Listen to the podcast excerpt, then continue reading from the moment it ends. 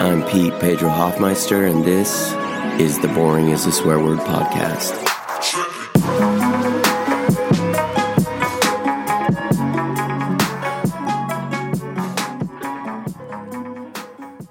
My climbing film, Peter in the Columns, featuring Hans Florine, released last fall through the Yosemite Facelift Film Festival.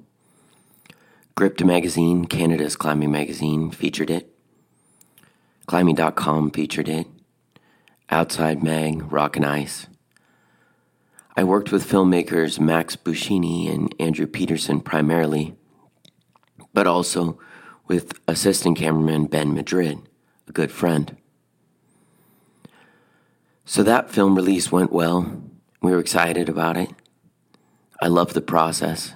It was a weird thing to be followed around by cameras, but it was a cool experience, and Hans Florine and I had a lot of fun working together, filming together, racing against each other. So after that film, Max Buscini, the Yosemite filmmaker, and I talked about doing a second film, a short film called Climbing at Night. We were going to work with the company 510, which is Adidas, German company. But the thing is, COVID kind of wrecked that film process. We kept talking to the rep, and there kept being delays, and everything was kind of in disarray. And so we finally decided that maybe it wasn't going to happen. But we'd been talking about climbing at night, filming at night. And so I talked to Ben Madrid, who'd worked on the first film, and asked him if he wanted to do a film called Climbing at Night with me. Then I wrote up a new script, and we decided that it was going to be a COVID hope film. So we worked with Jordan Cox, a musician. He put together a soundtrack. I put together the narration. Ben Madrid shot most of the footage. Max Buscini had a little bit of the movie's footage. And we put the film together. And in the end, I think it worked out pretty well. Outside Magazine featured the release. It was up on climbing.com. We felt like we got a lot of views and we got a lot of positive feedback. So then I went back to Gripped magazine, who'd featured our first film, and I talked to their editors. And I said, Hey, we've got this new film. It's a COVID hope film. The message is basically like, Yeah, this last year was really tough, but there's hope. The metaphor is that we've all been climbing alone at night through this last year, through the infections and the deaths and the isolation, quarantine for some. But it also gave us a moment to think, a moment to be alone, to be idle, and to be blessed. So we felt like it was a pretty positive message, Ben and I did. And Jordan and Ben and I were happy with the product. We got featured in some newspapers and all that kind of stuff.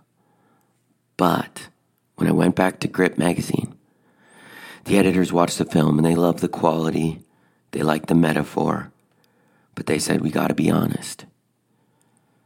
The film's a little tone deaf.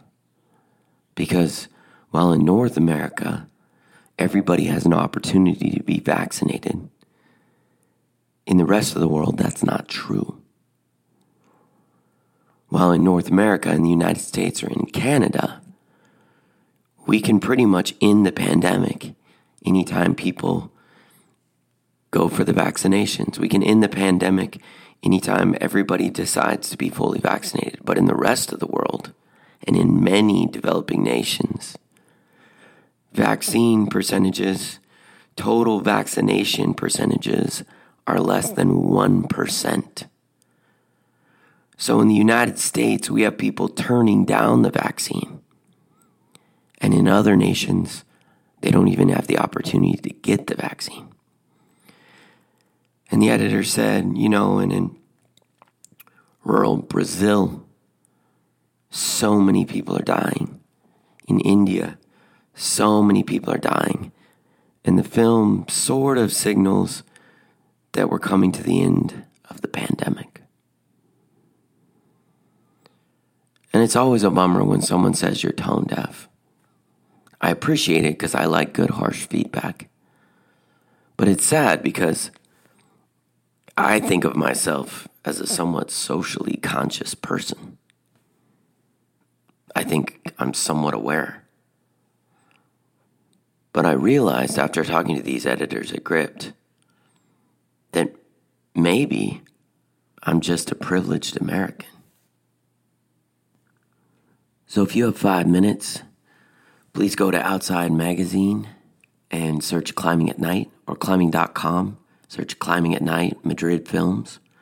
Or if you want to find it quickly, go to YouTube and watch our backup copy, Climbing at Night Madrid Films, and let us know.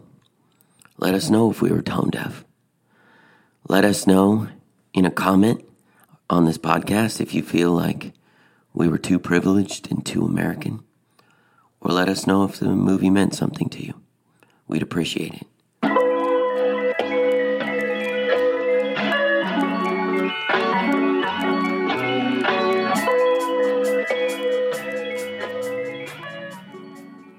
I was reading again this week. I know, it's an addiction. You're sick of hearing about my reading, but I can't stop. Honestly, I don't sleep well if I don't inhale just a little bit of book right before I close my eyes at night. Also, slow weekend afternoons are just a little bit too slow if I don't inject a few pages each day. Books and more books. My wife Jay comes in with the mail and asks, Did you order more books? Uh, no, I say. It was probably sent to the wrong address. Or maybe somebody sent me those books as a late birthday present, Father's Day. Here, just leave those on the table. I don't even need them. I probably won't even touch them, let alone read them. And if I did read them, for the record, I could quit at any time. Jay walks away, and I open those books, smell the printed pages, close my eyes, inhale hold those books in my shaking hands. Thankfully, my drug dealers, some people call them authors, they fully support my habit. Not only do they supply my drug of choice by writing, but they even justify my addiction. Mark Twain supposedly once said, The man who does not read good books has no advantage over the man who cannot read them. So if you choose not to read good books, you're basically choosing to be illiterate. It's as if you never learned to read at all. And the author George R. R. Martin once said, A reader lives a thousand lives before he dies. The man who never reads lives only one. So I was busy living a thousand lives this week definitely not just feeding an addiction. And I read this incredible section of Zadie Smith's essay, Attunement, about Smith hating Joni Mitchell, the singer. Absolutely hating her. Hating her voice and her music until suddenly Zadie Smith had an epiphanic moment when she finally understood Joni Mitchell. And since Zadie Smith and I share the same addiction, or passion, books, novels, stories, I'll read aloud to you from Smith's essay. I should confess at this point that when I'm thinking of Joni Mitchell, it's blue I'm thinking of, really. I can't even claim to be writing about that superior type of muso epiphany, which would at least have the good taste to settle upon one of the minor albums that Joni herself seems to prefer, Hejira or The Hissing of Summer Lawns.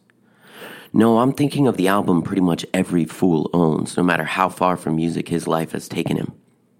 And it's not even really the content of the music that interests me here, it's the transformation of the listening.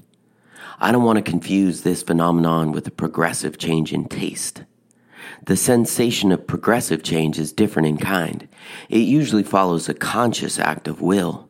Like most people, I experience these progressive changes very fairly regularly.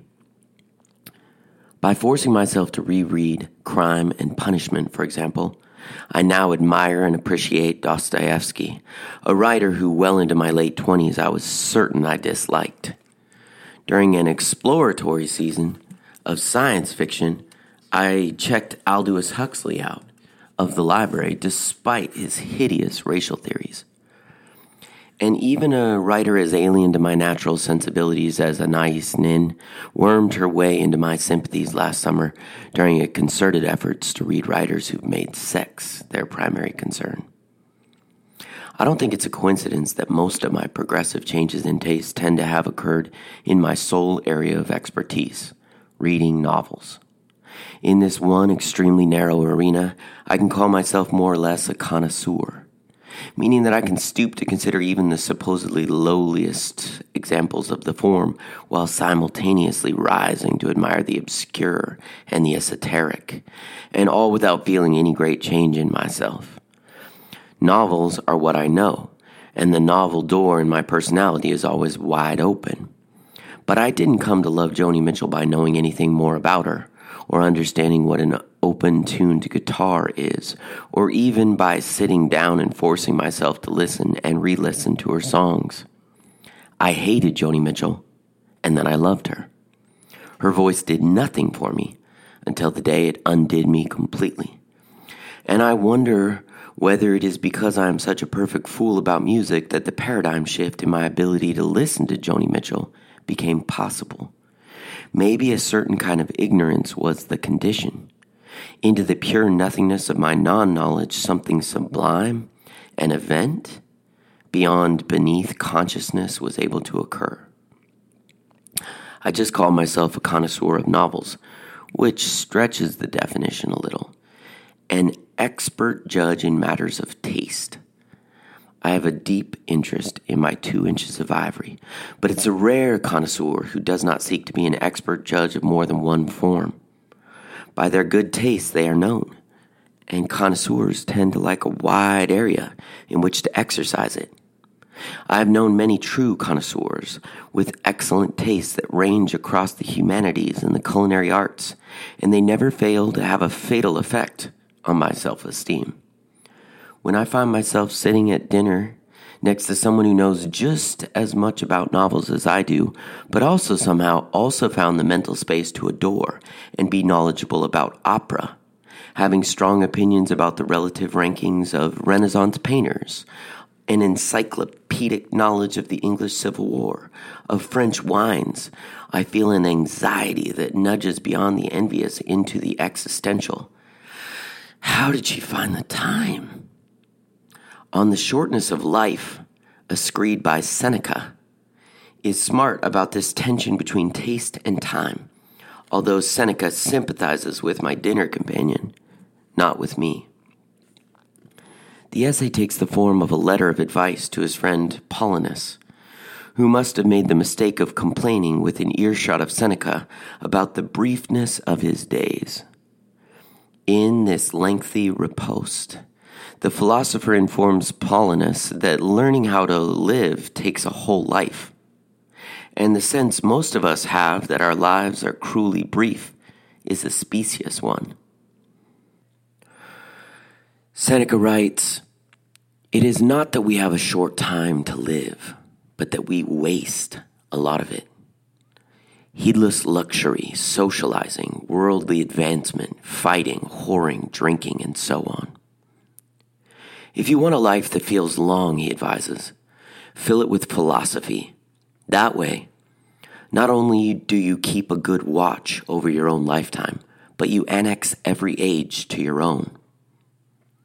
By the toil of others, we are led into the presence of things which have been brought from darkness into light. So make good friends with the high priests of liberal studies, no matter how distant they are from you. Zeno, Pythagoras, Democritus, Aristotle, Theophrastus. None of these will be too busy to see you. None of these will not send his visitor away happier and more devoted to himself. None of these will allow anyone to depart empty handed. They are at home to all mortals by night and by day. Well, sure. But you have also to be open to them because you needn't have had even a whiff of whoring in your life to legitimately find yourself too busy to find or visit Aristotle. Busy changing nappies, busy cleaning the sink or going to work. And since in the contemporary world we have to place in, quote, liberal studies not only a handful of canonical philosophers, but also 2,000 years of culture, plus a bunch of new forms not dreamed of in Seneca's philosophy Polish cinema, hip hop, conceptual art. You can understand why many people feel rather pushed for time. It's tempting to give up on our liberal studies before even making the attempt. The better to continue on our merry way, fighting, drinking, and all the rest. At least then, we have the satisfaction of a little short term pleasure instead of a lifetime of feeling inadequate. Still, I admire Seneca's idealism and believe in his central argument, even if I have applied it haphazardly in my own life. He writes, We are in the habit of saying that it was not in our power to choose the parents who were allotted to us, that they were given to us by chance. But we can choose whose children we would like to be. Early on, for better or worse, I chose whose child I wanted to be the child of the novel.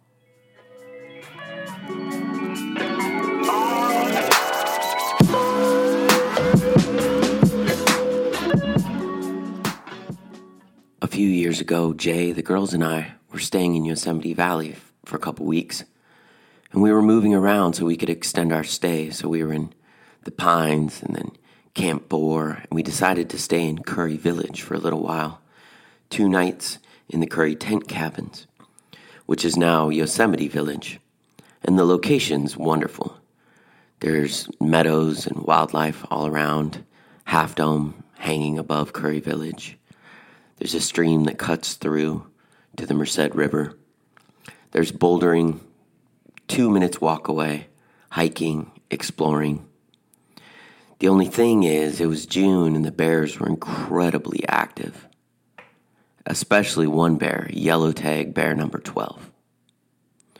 The girls went to buy ice cream one day, and Jenny and I explored into the forest a little bit, and we ran into yellow tag bear number 12. Some sorority girls from Virginia left their bear box open for two minutes.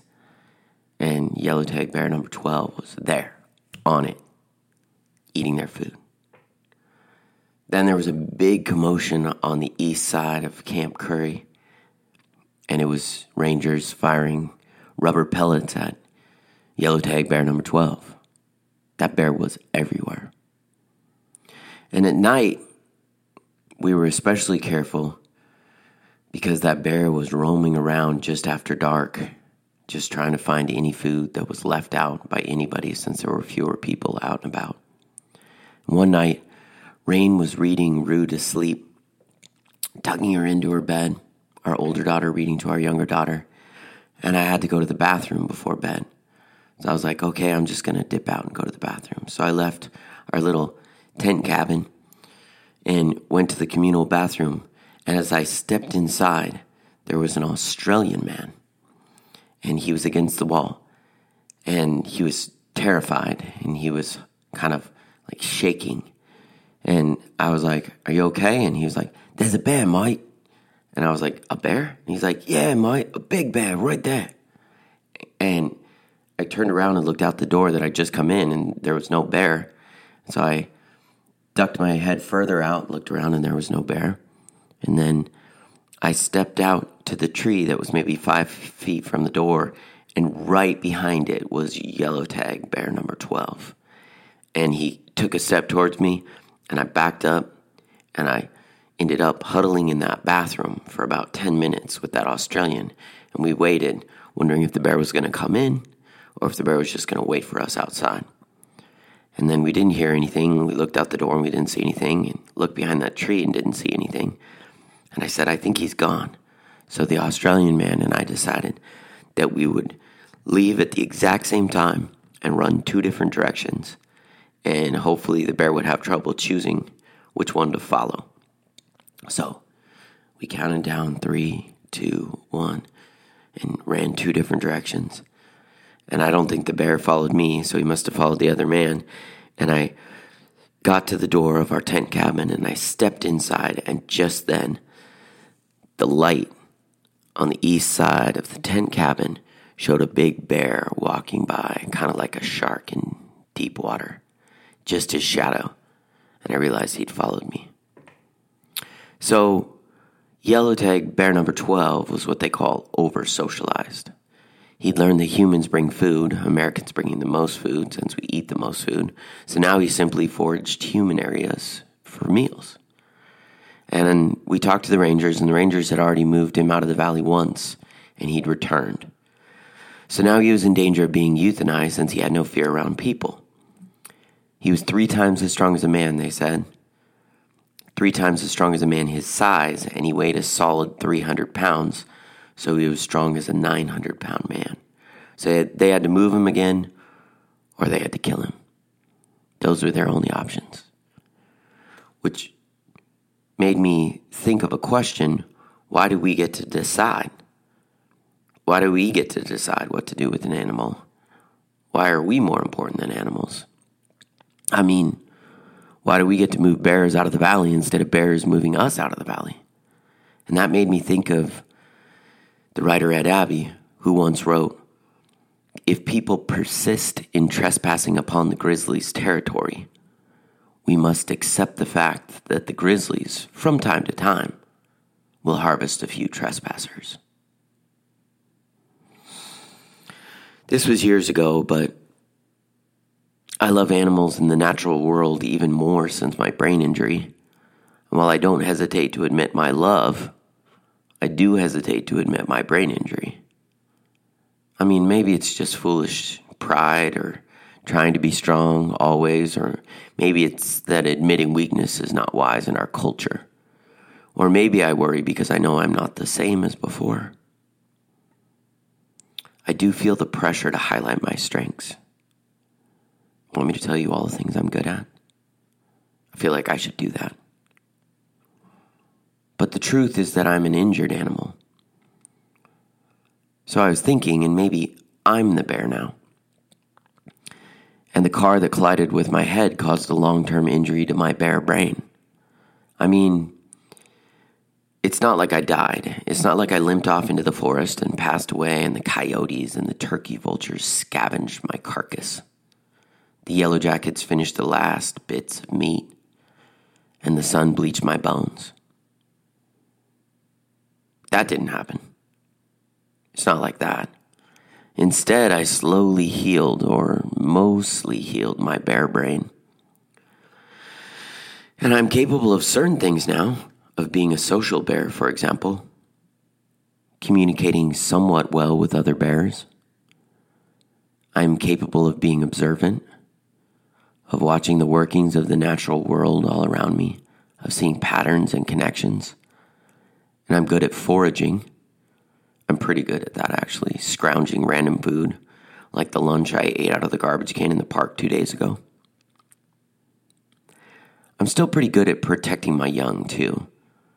And climbing trees and rocks, I'm pretty good at rambling along happily. But in other ways, the injury has aged me as a bear. After the accident, I felt instantly older I get confused about where I've been and how many times I've been there and when I went there. I don't forget what we growled about, but I might come back to a conversation in loops and growl about the same things again. And maybe I don't quite hibernate correctly. I don't take care of myself the way a healthy bear should. I don't notice all the variations in temperature. Maybe cold doesn't warn me the way it's meant to warm, warn a bear.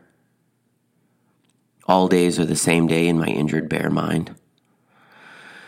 Also, there's this. Sometimes I teach the young, sometimes I'm wise, sometimes that's true, but oftentimes the young teach me.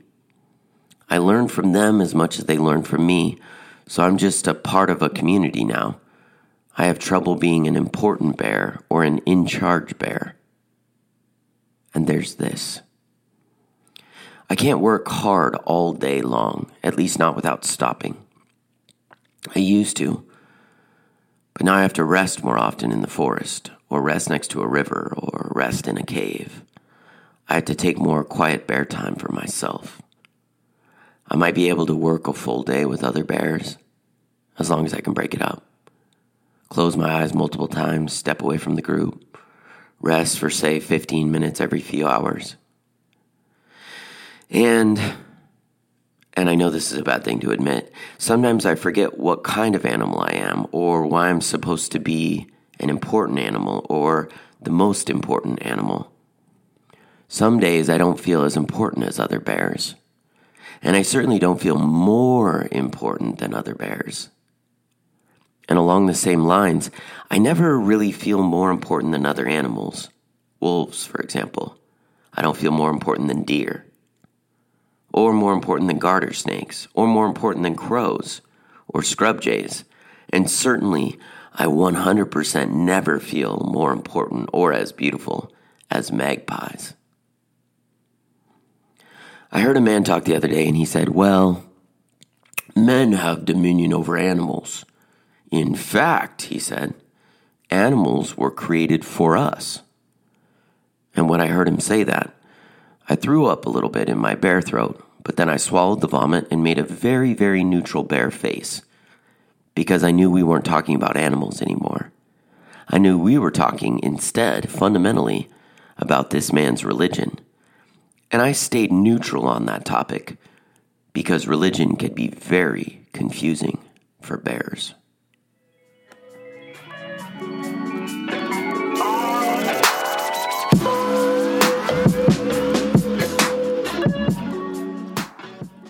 Cultural critique reminds me of this one section of the Swedish novel A Man Called Ove. And to understand the battle between these two Swedish friends, you have to understand that in Sweden, the car of the people is a Saab. Saab is the only car that a reasonable Swede would drive. They're not Germans, damn it. So I'll read aloud to you here. Is no one prepared to fight for their principles anymore? Rune had wondered. Not a damn one, Ove had answered. And then they set a toast to unworthy enemies. That was long before the coup d'etat in the Residents Association, of course, and before Rune bought a BMW. Idiot, thought Ove on that day, and also today, all these years after, and every day in between, actually. How the heck are you supposed to have a reasonable conversation with someone who buys a BMW? Ove used to ask Sonja when she wondered why the two men could not have a reasonable conversation anymore. And at that point, Sonja used to find no other course but to roll her eyes while muttering, You're hopeless. Ove wasn't hopeless, in his own view. He just had a sense of there needing to be a bit of order in the great scheme of things. He felt one should not go through life as if everything was exchangeable, as if loyalty was worthless. Nowadays, people change their stuff so often that any expertise in how to make things or how to make things last was becoming superfluous. Quality. No one cared about that anymore. Not Rune or the other neighbors, and not those managers in the place where Ove worked. Now everything had to be computerized, as if one couldn't build a house until some consultant in a too small shirt figured out how to open a laptop. As if that was how they built the Colosseum and the pyramids of Giza. Christ, they'd managed to build the Eiffel Tower in 1889, but nowadays one couldn't come up with the bloody drawings for a one story house without taking a break for someone to run off and recharge their cell phone. This was a world where one became outdated before one's time was up. An entire country standing up and applauding the fact that no one was capable of doing anything properly anymore. The unreserved celebration of mediocrity. No one could change tires, install a dimmer switch, lay some tiles, plaster a wall, file their own taxes. These were all forms of knowledge that had lost their relevance, and the sorts of things Ove had once spoken of with Rune. And then Rune went and bought a BMW. The book's great. I mean, Ove is kind of a grumpy complainer. He's been forced into retirement, and his wife, who's his best friend, she died six months ago. So, yeah, he's pretty grumpy. But I sort of understand him. When I was reading that, I had to ask myself do we have skills anymore as individuals? And sometimes it's the little things that make you wonder. The other day, I said, Let's go to the east side of the river island. And my daughter Rue said, Dad, no one except you thinks of north, south, east, west anymore. But I don't know if that's true. Do people still glance at the sun to know the direction? Or look at the moon? Notice where it's arcing through the sky? Or do people look at the stars to make sure that they're oriented? Do people still do that? Or do we not do that in our culture? Thinking about this makes me think of another question I just had. Last night, Jenny was watching a movie and she fell asleep.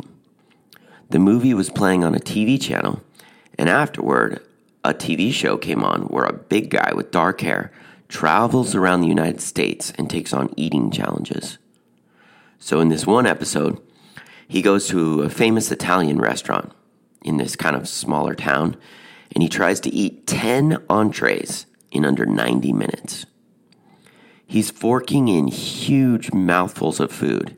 He's struggling and sweating, and the crowd in the restaurant is cheering him on as he's trying to cram delicious, well made food into his mouth. He's talking about strategies for choking food down, for not vomiting afterwards, and for pacing himself as he overeats. And because I am who I am, I thought, wait a second. Is there something wrong with a culture that has celebrity binge eaters on television who eat a lot of food, way too much food, for an incredible amount of money? Sweating and choking good food down on television? while in the same nation, 42 million people experience food insecurity every single day. Is that a problem?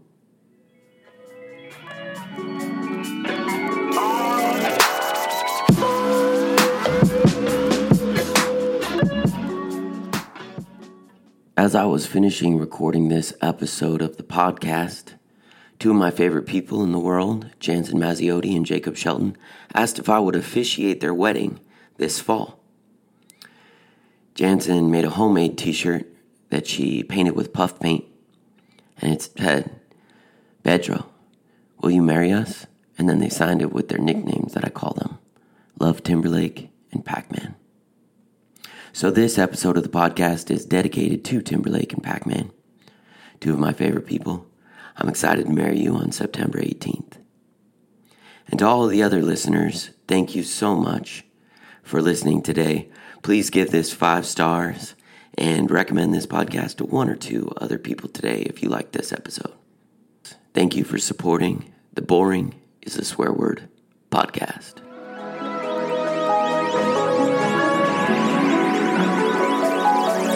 and mom.